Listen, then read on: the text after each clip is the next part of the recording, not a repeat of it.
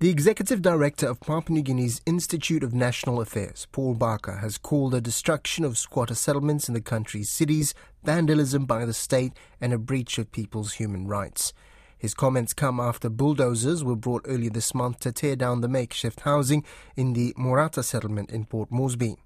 The ripping down of the settlements and expulsion of the residents is a common feature of life in PNG's biggest city, where there are dozens of such communities.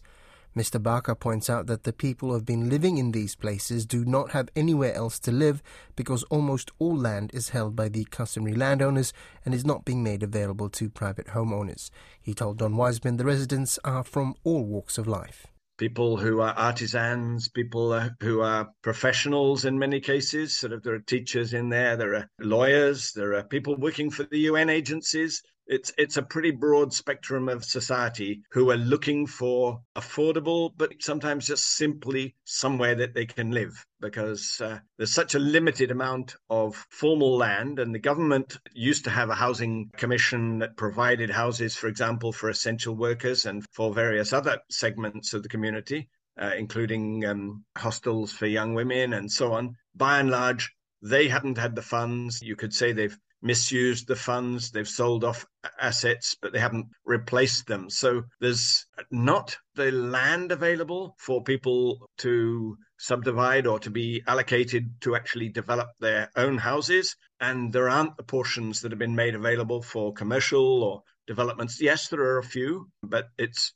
only a fraction of what is needed for a growing population. And it's partly a reflection of the concentration of money and activities in the urban areas by successive governments and, and the private sector. So you're not seeing the level of investment and support for rural infrastructure, for agricultural activities, and, and other things. So, people, if they're wanting to get better educational opportunities or to visit the health center or hospital, they have to move to the urban areas. So many people send their relatives to stay with relatives in the capital to be able to get a step up in education. And there's a, a lot that's going on. But many of these houses that are built in the settlements, they're not people who are on the fringe. These are working people who often invest considerable amounts to make themselves good, decent homes for themselves and their families and seek to make them as safe as possible. So, yes, we know there are law and order problems, which is one of the big issues, and there are certainly concerns over customary land that has uh, gone to settlers from other provinces.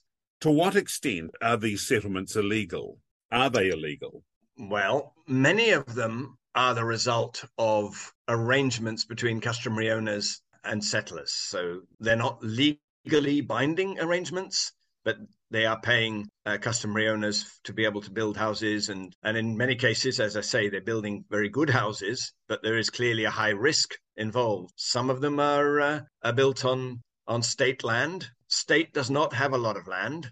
Most of that has disappeared in most of the urban centres. I'm told that there's only one urban centre where there's a significant amount of available land, and that's uh, over in Vanimo in uh, West Sepik. But all the other urban centres have a shortage of available land, and no new land has been acquired by the state. And that is the mechanism that's meant to be available for people to be able to establish commercial or private homes through the government having acquired the land in the first place. Now, clearly that's inadequate. So many alternative mechanisms have been developed using all kinds of arrangements. So, yes, there is a high level of illeg- illegality to that, or certainly lack of security to that. But at the same time, no arrangement has been made to provide an alternative. And the other thing is that many blocks of land are being allocated through backdoor means through to influential people who, frankly, have no more right, certainly no more need, much less need,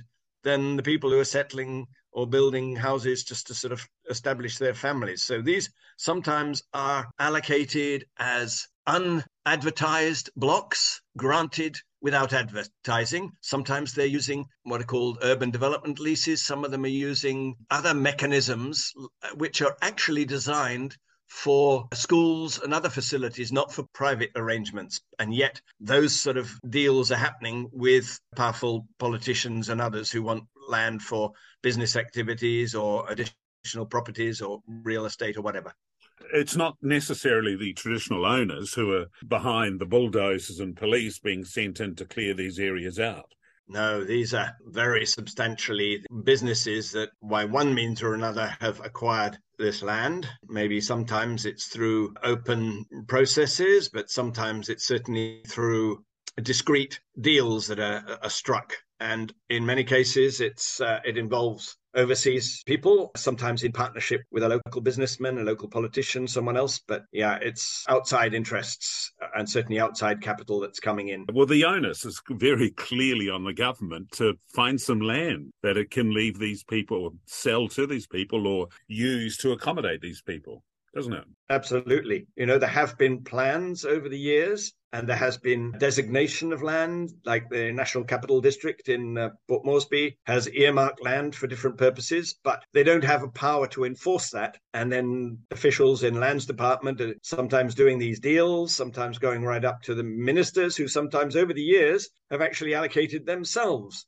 very substantial portions of land. A whole succession of, of ministers have done that, but also some officials. So and I certainly wouldn't want to suggest that everyone is corrupt in there. There are some very dedicated people who want to do the right thing, want to expose this, and want to sort of be able to address the problem and recognize that the priority needs to be to look after Papua New Guineans and their housing needs in urban areas because you know inevitably people are going to be in the urban areas for jobs. I mean, when this occurred, I know people who couldn't take their kids to school because their teachers had lost their houses. People who'd uh, the PMVs, the buses, they weren't traveling because they. Uh, yeah, they were having to go and try and rescue their goods and services. And there was even a, a court injunction in this uh, latest situation, which required that they halted the clearance operations, and yet the bulldozers continued with police present. And sometimes it certainly does seem to be true that the police prioritize certain business interests that reward them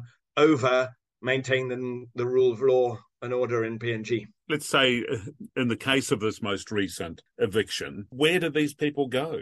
The NCD governor is indicating he's going to try and find some land. The prime minister has made some statements apologizing for the situation, but the onus is certainly on them to actually assist and, and not just to pay lip service now and then then forget it. Because otherwise these people then all have to move in with their relatives. And by and large many of these houses have already got large numbers of people residing in them. Relatives people going to school in uh, in Moresby or Lae or wherever being looked after by relatives. And uh, and then you demolish their house and they then look around for other relatives that they can try and move in. So it places a double burden on them. And not so many will go back to the home provinces. And it couldn't have come this this one just lately couldn't have come at a worse time because it's the time of the finals exams. It's the grade 8 the grade 10 and the uh, the final grade 12 school exams. And then you go and bulldoze the houses. It's it's very much lacking any sympathy empathy or whatever